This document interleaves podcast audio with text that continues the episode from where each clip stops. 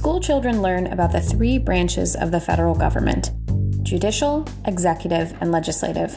But often, it isn't until we come of voting age that we start to understand the realities of state governance, especially once we get a chance to vote for state legislators, the governor, and state judges.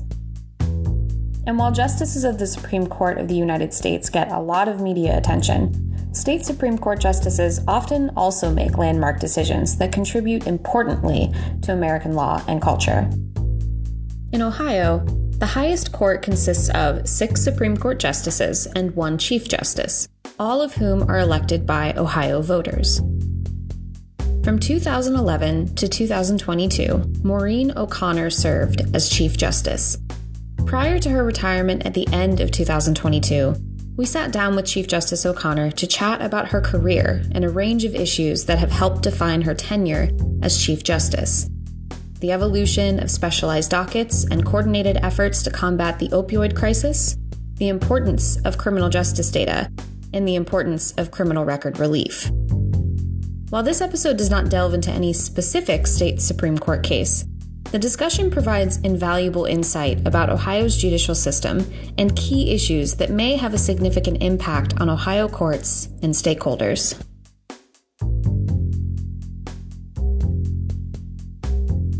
From the Drug Enforcement and Policy Center at The Ohio State University, this is Drugs on the Docket. Each episode will tell the story of how U.S. court decisions impact drug law and policy and continue to shape the war on drugs. I'm your host, Hannah Miller. Today, we're sharing a special conversation with former Supreme Court of Ohio Chief Justice Maureen O'Connor. If you like what you hear in today's episode, visit go.osu.edu forward slash drugs on the docket to follow the series.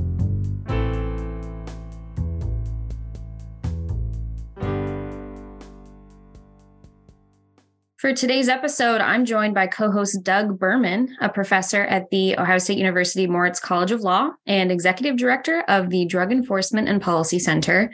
Doug, will you do us the honor of introducing our esteemed guest?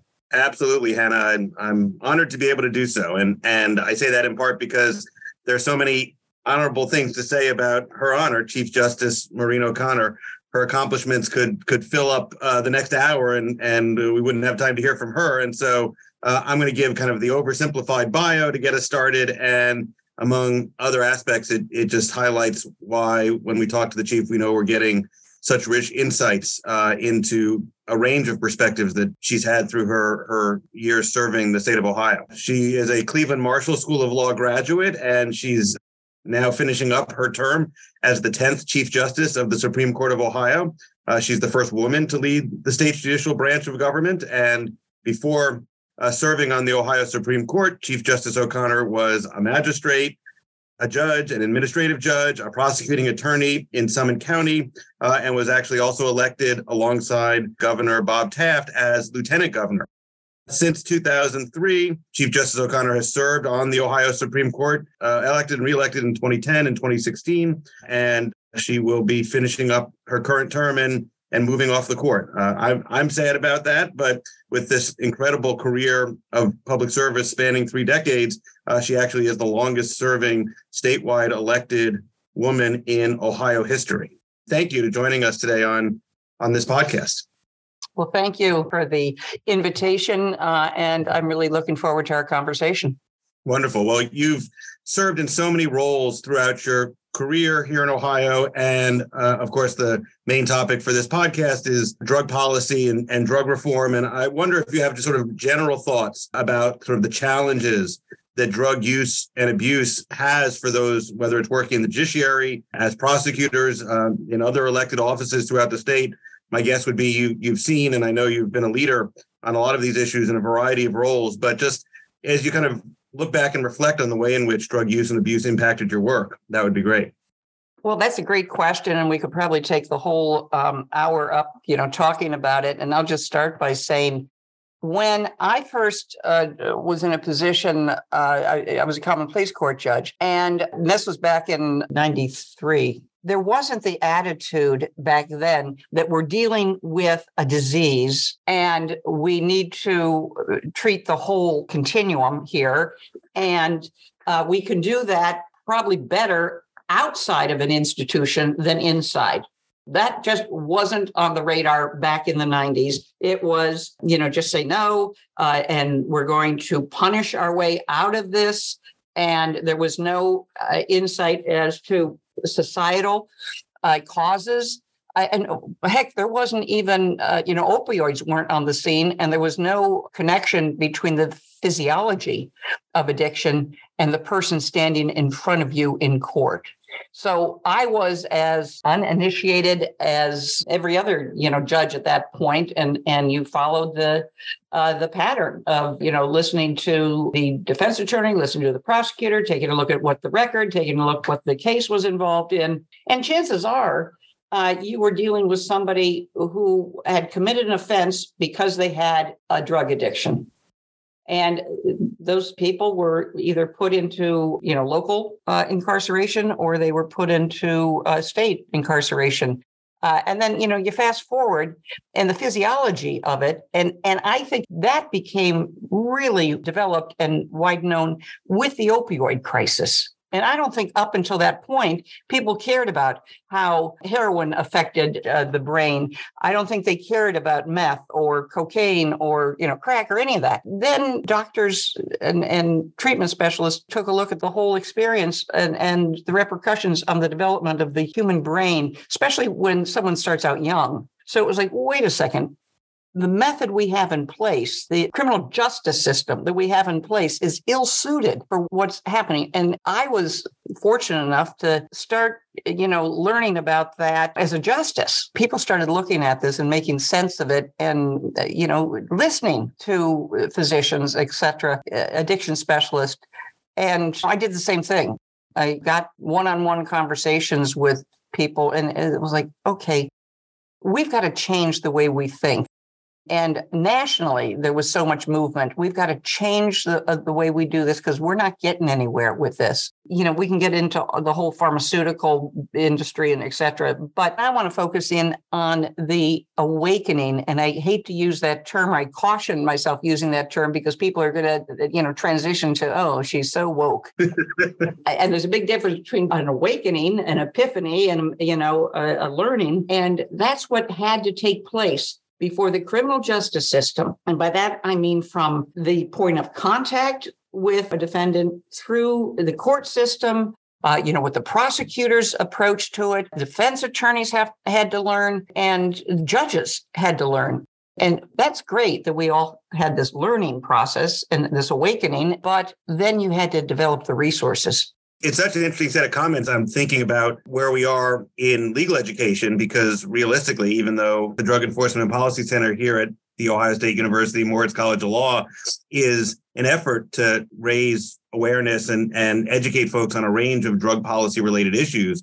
But the basic reality is we don't teach in law school these issues. We're still teaching first year criminal law the way we've always taught it. Exactly. Yeah. Even though, as you know well, mental health issues and, and substance abuse issues that you know drive so much criminal justice involvement. I'm curious, you know, is your sense that there's even kind of learning curves for defense attorneys, prosecutors, judges, or is it is it really spotty and that that's something that that we ought to be working on collectively at the law school level for very early lawyers, but you know, through through the entire range of you know whether it's CLE or other things to to continue to to raise awareness levels on these these sets of issues because I, I share your sense that I think we're becoming more informed, but I I still think there's a long way to go. Oh, it, it, absolutely. And it's not, you know, one and done. You're a judge, you take a course in new judges school. Absolutely not. We have, if you look at the uh, curriculum uh, for judicial college, you'll see any number of uh, courses available for judges to, you know, take the course, take it again, listen again, uh, because there's a lot to absorb there. Uh, the same thing, you know, criminal defense attorneys uh, have to be constantly aware of developments in the science uh, and prosecutors as well. There has to be partnering, which is kind of a unique concept because as a judge, the culture is I'm running my courtroom and uh, I'm going to be the final you know, say in this. I'm sitting on my bench. I'm listening to the prosecutor. I'm listening to defense attorney, and I'll listen to what they have to say. Well, no, the judge has to be educated so they know what they're listening to. They can ask questions. They can understand best policies and practices and question the treatment community and develop partnering with that treatment community. So the role of a judge is very different than it was 12 years or so ago in, in this area. There needs to be education at every step. Law school, I think that there should be a component when you're teaching criminal law about the policy behind criminal law, not just the mechanics of criminal law and criminal procedure, but the policy behind criminal law. I mean, that would be a great thing for first year or even second year students to take. Then judges, as I say, constant reinforcement. And we're constantly getting new judges. As yesterday's election will you know uh, demonstrate. And those men and women have to be exposed and reinforced. And then you know prosecutors change. And, and it's not just the elected prosecutor it's the assistant prosecutors and the prosecuting attorneys association and then we have other organizations, treatment community, more than willing to partner. And, you know, there's a whole nother element. Uh, new doctors, new physicians have to be uh, exposed. I just spoke to second year students up at Case a couple weeks ago, all about drug treatment. Ohio has about 264 specialized dockets.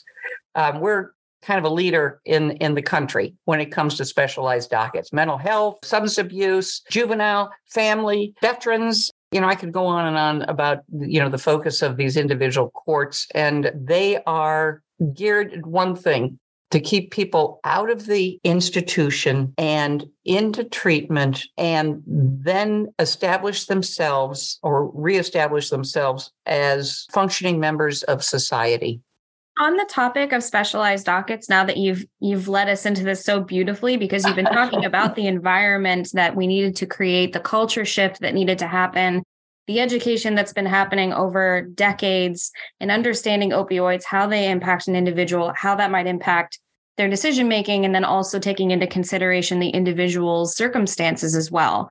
Just a messy pot for you know all these all these factors to to mingle. And then unfortunately people make decisions that land them in front of in front of a judge or in front of law enforcement. I wanted to ask you specifically about the specialized courts. And do you consider the developments in the court system in ohio the fact that we have specialized dockets that we're we're essentially leading the way on how we are treating individuals with drug and mental health issues do you consider that a big part of your legacy you know, I didn't invent specialized dockets. Please, let's not go that far here. they were a concept. We were starting with specialized dockets here in the state of Ohio, you know, through the, the courts before I became Chief Justice. What we did was, uh, I want to say, kind of professionalize specialized dockets by certifying them. So we had some continuity, we had some unity. There was, uh, when you said specialized docket, everybody knew what you were talking about. And then that allowed for the growth of specialized dockets. The more we had and the more success that was being demonstrated, the more was created uh, we have a great group of judges uh, in Ohio that are dedicated to specialized dockets because they believe in in specialized dockets. I don't want anybody though to think that specialized dockets is the cure all. Everybody can go into a specialized dockets and they walk out uh, able to to handle their disease. That's not true at all. The graduation rate in a specialized docket is relatively low if you look at the big picture, but every person who graduates is a life, is a family, is an employee, a son, daughter, parent, sibling. So the effect of someone who successfully completes a specialized docket is so much more effective and uh, transformative than someone who's just goes and does six months in the county jail because they got caught with a you know substance so yes i, I think the specialized dockets are a great tool and it, it's done two things it's helped the culture change in criminal justice here in Ohio and across the country. The more the culture changes, the more receptive the criminal justice system is to more specialized dockets and a variety of specialized dockets. I find that to be encouraging. I think it will continue. And I think that everybody, no matter who is uh, in the courts, believe in the value of, of these specialty dockets. What other kinds of specialized dockets do you see coming up? or being created to deal with very specific problems? You know, you always hear about the veterans, the homelessness, and all of the other things that plague veterans, and oftentimes undiagnosed uh, PTSD as a result of their experiences in the military and they become involved with law enforcement, whether it's simple possession or whether there's involved criminal activity with a drug component to it. So those I think we need more of. And there's a high rate of success. And I'll tell you why, because it is the perfect confluence of support, veterans supporting veterans. And that is such a strong alliance. And that's why I think specialized dockets for veterans um, can be so successful. Yeah, ideally, you've got a, a judge who's been a veteran or is a veteran. You've got, you know, the support system, veterans supporting other veterans. They come in to their court with them. They are there throughout the the whole process. It's a it's a great dynamic.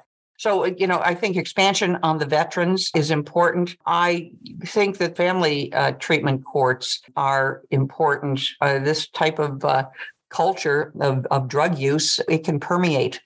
And what is happening to mom or dad, while the children might become victims of it, and are removed, et cetera. Oftentimes, you're reading the history of someone who's before you for a violent crime, and they've got substance abuse issues, and the history tells you the parents had substance abuse issues. So it's it's becoming generational, uh, and we have to break that cycle. And you mentioned briefly, you know, how the opiate epidemic has heightened awareness and understanding about a lot of these issues. And I think we've certainly seen those generational stories as well. And I wonder if, uh, you know, maybe particularly you could speak to the role that you have had as the head of Ohio's judiciary and thinking about particularly kind of the interplay of uh, state courts and state actors and the federal government and sort of the national story here, because obviously the opiate epidemic is a is a national problem, doesn't stop at, at state borders, and yet you know so much of criminal justice and drug policy ends up being a state by state issue. And so, you know, would very much love to hear your own view on how Ohio has responded. And my understanding is you've you've coordinated with other state leaders around the country, and then particularly if you think since we're looking toward always sort of federal help on topics, at least for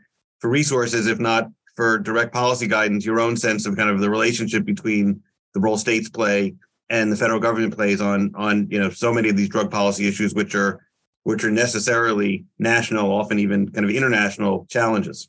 You're absolutely right. There is no respect for borders or state lines or, or anything like that when it comes to our drug disease problems.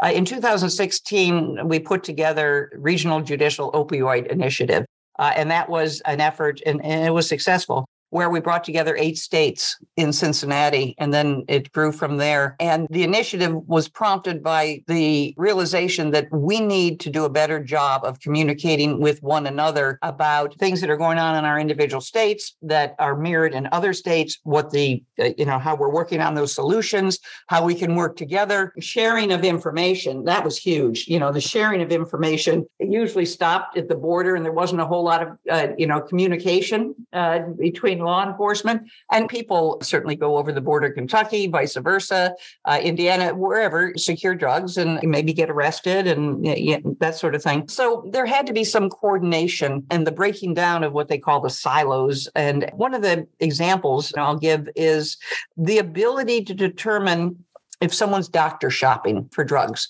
that is a crime. If you're going to go around into various doctors and try and score some opioids, and doctors had no way of really knowing that sort of thing, or pharmacists. The pharmaceutical board here in Ohio, part of our task force, the Regional Judicial Opioid Initiative, and they came up with monitoring and reporting. And so doctor shopping decreased by 70% because the light went on the solution was discovered and it was implemented. It's prescription drug monitoring. That's the term.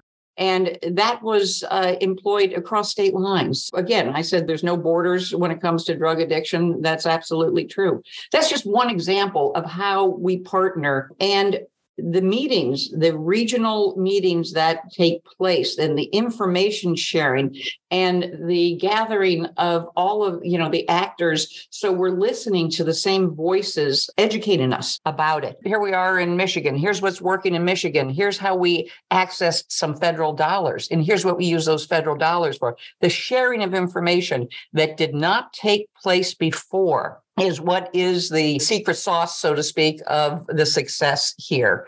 And it wasn't because people were unwilling to do that. It's just nobody coordinated it and said, here's how we can do it. And I will credit uh, technology. We don't have to come together in the same room and we're all hearing the same message. And that's a beautiful thing. We did this here in Ohio with our seven partner uh, states, and then it was duplicated. You know, their states have come together on the national level through the National Center for State Courts. They've used this as a, an example. So the bottom line is the message is let's change the dynamics. Let's be willing to work together and we're not in competition. And let's educate one another about best practices. Let's educate, uh, you know, about developments in the science. Let's educate about treatment initiatives, program initiatives that work. And let's see how we can partner with our federal counterparts, in particular, the funding sources. That's crucial to any state's success to access these grants. First of all, to know about them and maximize their, their effectiveness and report back so that, like every federal program, if you have success, you're going to get more funding and the program is going to continue. You got to be in that position.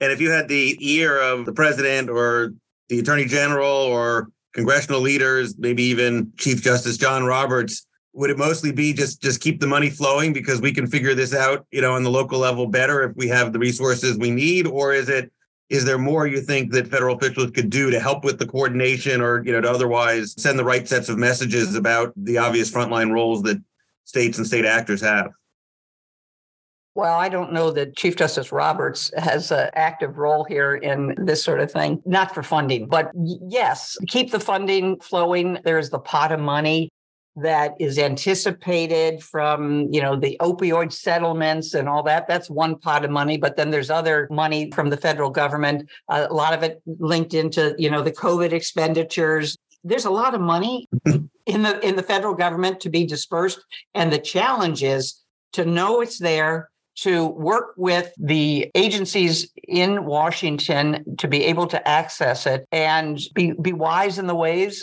of, of uh, Washington and how that works. That's where your uh, elected officials, certainly your senators, can be very helpful. Their staffing. We have uh, the National Center for State Courts, which I can never say enough about, and their expertise. They have government connections. Uh, they have people who are their government experts, and they're up on the Hill all the time you know, talking about what the state courts need. We have that resource and it's a very valuable one. So it's incumbent upon leaders of the courts in each state, the chief justices of each state, to be aware of what resources are out there, how they can work with partners, how they can go to their National Center for State Courts and then, you know, derive the benefit from their um, you, you know, they don't have to reinvent the wheel all the time. There's a lot more probably unknown to those that aren't initiated.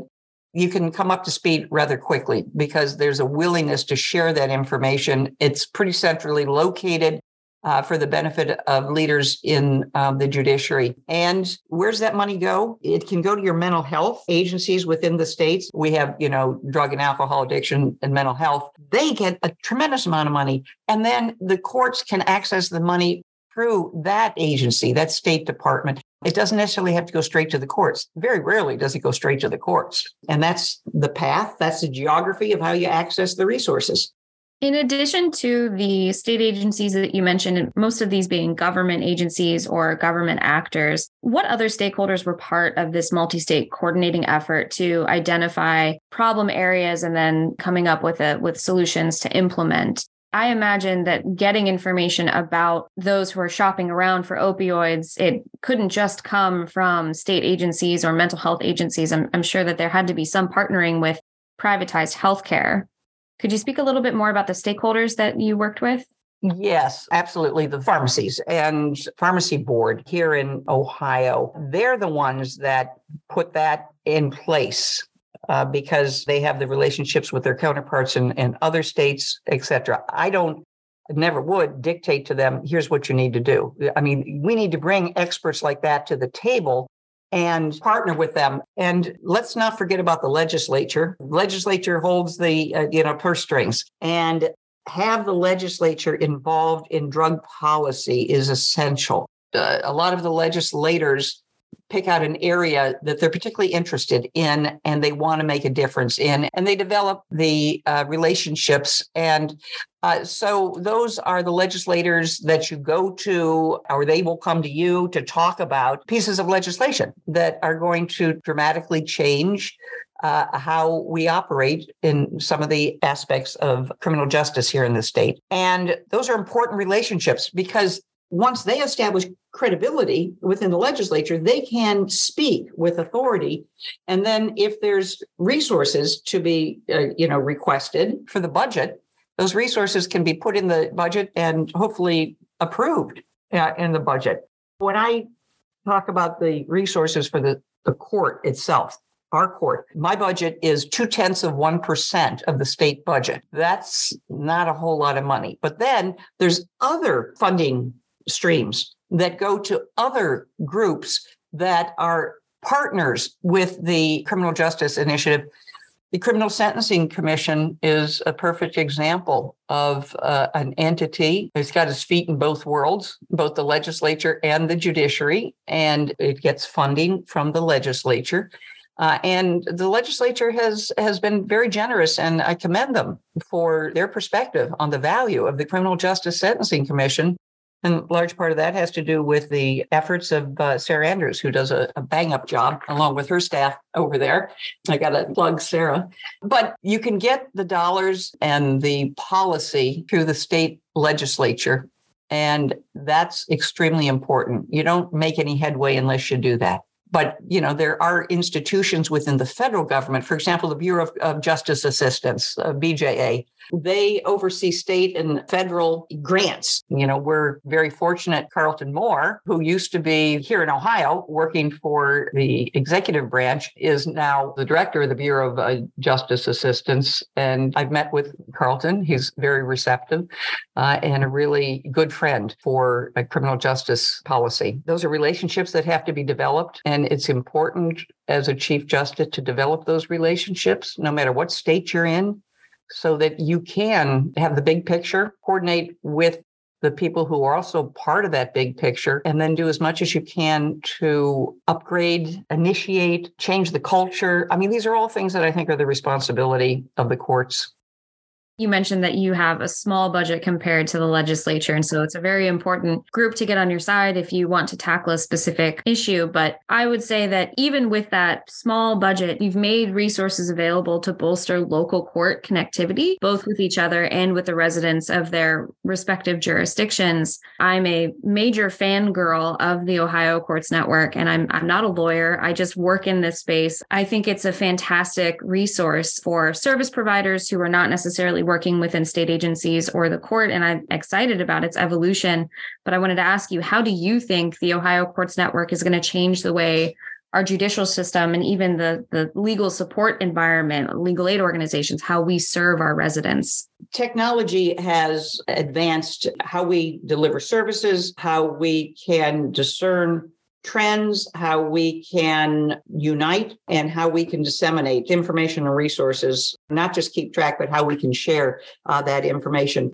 And that's the beauty of technology. And that's the beauty of what we are blessed with in Ohio, but we've got to grow and we've got to expand and we've got to continue to build on that information that is collected, that is shared, and that allows no matter who you are, if you're in the criminal justice system, if you're in the treatment community, if you're in education, if you're in policy, you need all that information. But we don't have just one repository. That's the problem that we have in this state and, and so many other uh, you know, states in the country, even nationally. And that's where the Criminal Sentencing Commission and their data collection comes in, because that is the beginning of a complete data collection picture that is going to allow, when it is finally in place, academics, policy uh, makers, courts, members of the bar, you name it, the public, they're going to be able to access information and be able to come up with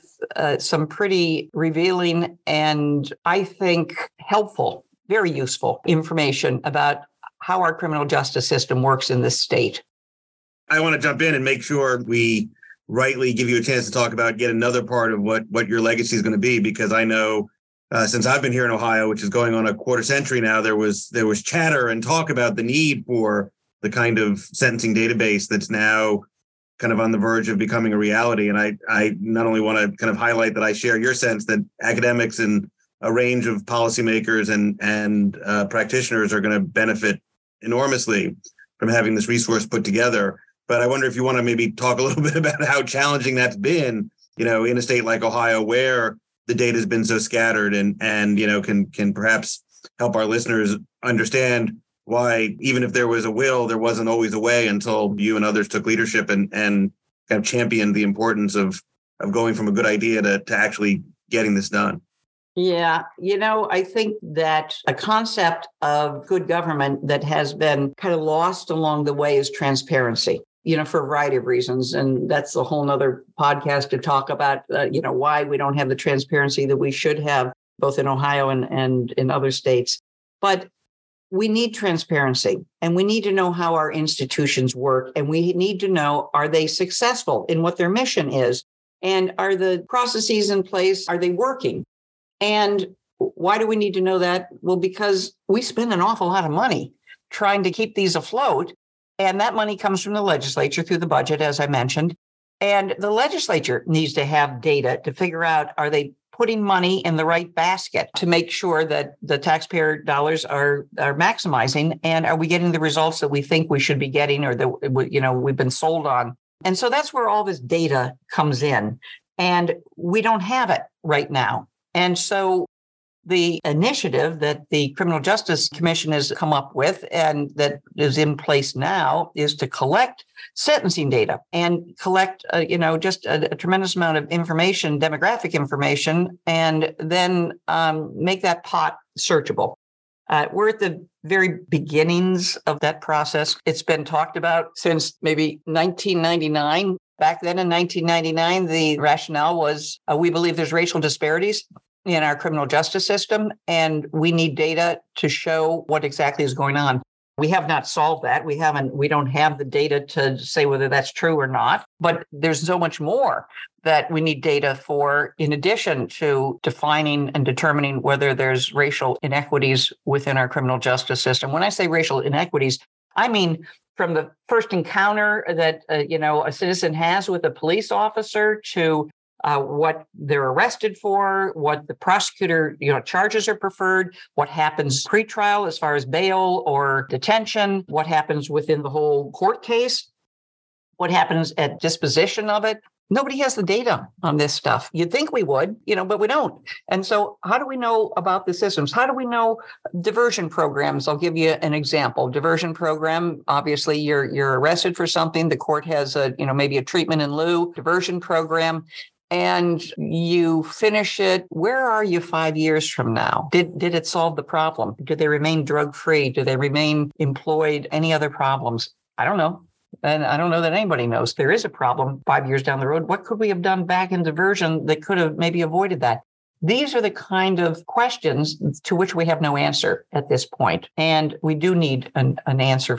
This whole continuum of data collection i think is the future. That's where we need to be I don't have enough time left on my career uh, to effectuate it, but I'm hoping that the legislature will uh, continue to see the value in the uh, Sentencing Commission uh, and continue to fund this and support it because they need it. The court system needs it. The criminal justice system needs it. And society in Ohio needs it. I know that there's this constant struggle in the state of Ohio with the way that our legal system is set up autonomy versus standardization. What would you say to an opponent of this type of data collection? How have you gotten people around to the idea that this data collection is important? How do you get influential elected members of the judiciary and courts across the state to come on board with this idea? Well, there is uh, an initiative uh, with the Sentencing Commission and the University of Cincinnati, and they literally talk one on one with judges in their offices, in their courtrooms to answer questions and to talk about its application and to tamp down the misinformation and the fear that goes along with any kind of a change. Uh, and so that's been very, very effective. We started out in Allen County with uh, Judge Reed as being the initial judge that was willing to step up and, and do this as a pilot. And what these pilot judges are doing informs not only themselves and they're learning more, but it informs the people who are developing it. Like I said, the University of Cincinnati and the Sentencing Commission, it's perfecting what the outcome will be for just the sentencing, the collection of the sentencing data.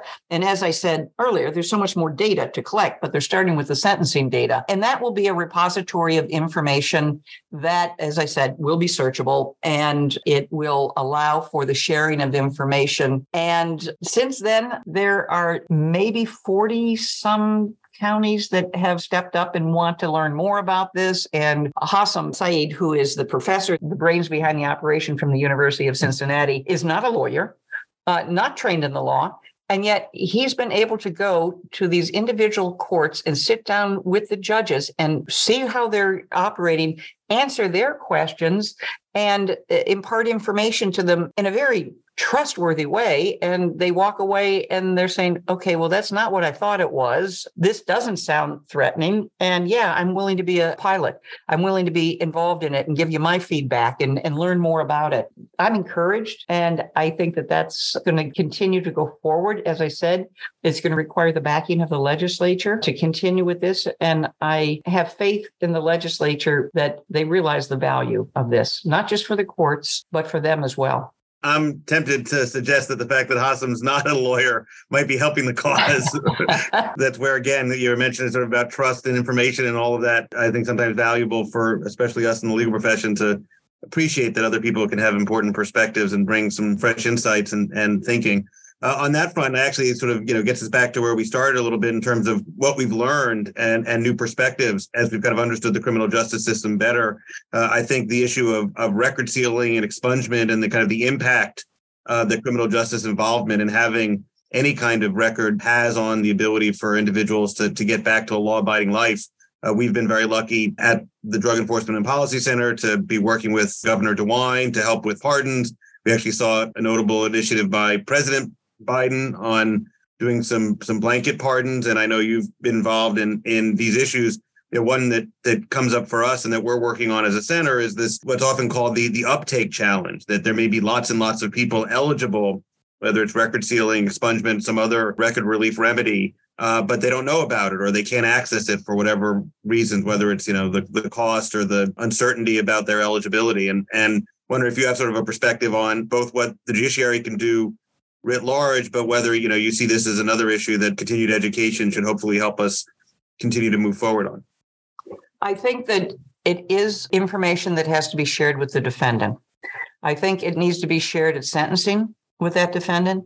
I think it is incumbent upon both the court and certainly the defense attorney. I think that the defendant should receive something in writing. And if they are institutionalized, that when they leave the institution, they receive something in writing that describes what the current policy is for sealing the record or expungement. And there's a lot of confusion. What convictions are eligible to be sealed? What ones aren't? Under what circumstances? Is there a hearing? Is it simple paper transaction, etc.?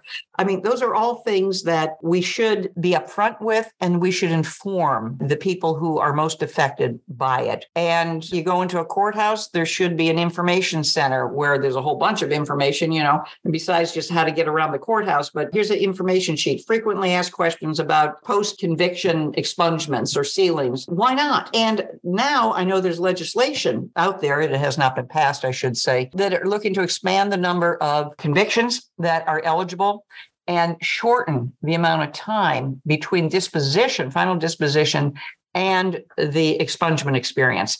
And why is that? Because we all know how difficult it is to get a job when you've got a felony on your record.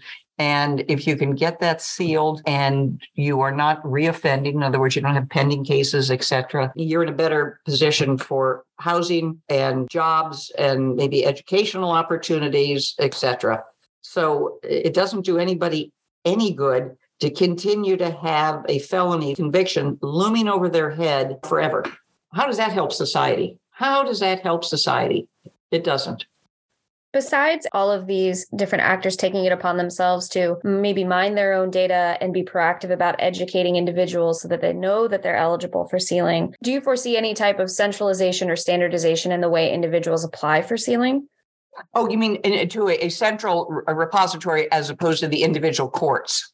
Correct. The certificate of qualification for employment, the way that that program is set up is that there is a central point for individuals to access information. And there's also a central point from which information about CQE is, is dispensed to trial courts and all of these different actors in the legal system.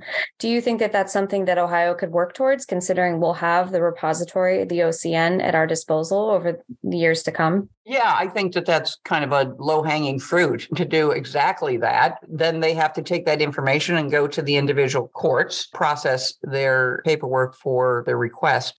Are people eligible to do this themselves without a lawyer? Absolutely.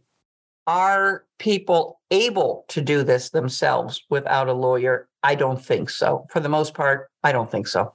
And I think this is a, an initiative for law school clinics to really take the lead on. Have expungement clinics, sealing, record sealing clinics, have students that are interested in, in this, you know, helping out and, and, and making it happen for people free of charge. I can't dictate on whether it should cost someone to get their record sealed. It's kind of a vicious circle. If you don't have a job because you have a record, and you know you want your record sealed and you don't have the resources to hire somebody or or filing fee or do you know uh, doug whether they allow for uh, filing and having this done if you're indigent I'm, I'm not sure I think Hannah knows all about this, in fact. Uh, you can submit a waiver, a fee waiver, or an affidavit of indigency. Okay. The interesting thing is there are courts that charge to file an affidavit of indigency. No kidding. Yeah, I know. I know. I know. Just like there's a fee to get an attorney to represent you when you're indigent. There's a $25 filing fee to get appointed counsel because you're indigent. Rather than linger on uh, some of that illogic, uh, I'm eager as we're at the end of our hour together. And again, we're incredibly grateful that you took the time with us to talk about these important issues. I wonder if you just want to want to talk about either your vision of the future for the state of Ohio on a lot of these fronts, or maybe your own plans. I think by the time this will be available for broadcast, uh, you may already uh, be in your next role, whatever that's going to be. But, we would love to sort of get your closing thoughts. Not quite a setting for culminating an incredible career in public service, but definitely eager to hear your take on where you think now, not just you, but others who aren't in elected office can continue to contribute to moving these these issues forward effectively. I don't know, I, you know, as far as a prediction goes on uh, what initiatives the newly elected Chief Justice Sharon Kennedy prevailed. I'm not sure where she will go with policies and what will be on her initiative agenda, but I know that there's a value in what we've just talked about and the value of transparency and the value of this information being utilized by a host of government institutions, not the least of which is the executive and the legislative branches. Just OCN is, is a valuable resource from the jails to the, you know, collecting motor vehicle records and coordinating all this. And those are going to be the silos that are going to be you know, mined the demographics for individuals uh, for the data collection project will access. So transparency going forward, getting this information out there where it needs to be, having it available, you know, that transparency comes with academia and other institutions wanting to put the information together and write law review articles about it and informing uh, both the profession and the uh, public.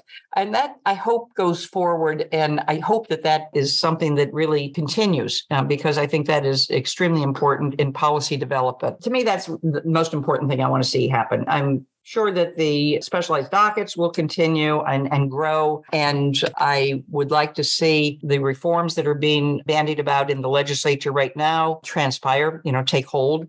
I think that's important. But there's other things now that have nothing really to do with the criminal justice system that I'm very much interested in and in going forward. You may have heard about the struggle with the redistricting commission that has occupied much of my last year here in office. And I really think that we as Ohioans need to revise the makeup of the redistricting commission. Right now, it's all elected officials who one could argue have a self preservation interest in how those districts are drawn. And that's wrong. That shouldn't be the way those districts are, are configured. People of Ohio deserve better. And other states have done it. with impartial, non elected officials who uh, we can do the same in Ohio. And I'd like to see a constitutional amendment that fixes that in our Constitution.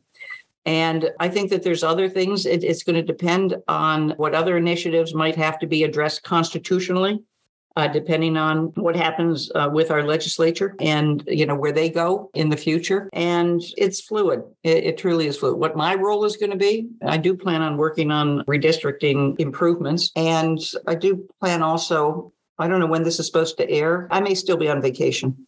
Good for you, and, and, well earned and well deserved. And with that, we we again are grateful for you know having had an hour with you to talk about these important issues. You're of course always welcome. We could always use podcast guest hosts as well. And so if you want to hang out with us, we'd be incredibly honored and grateful for for more of your time once you get off the beach or wherever you plan to vacation. But with that, again, just a very hearty thanks. You know, Hannah, you want to add to that as well?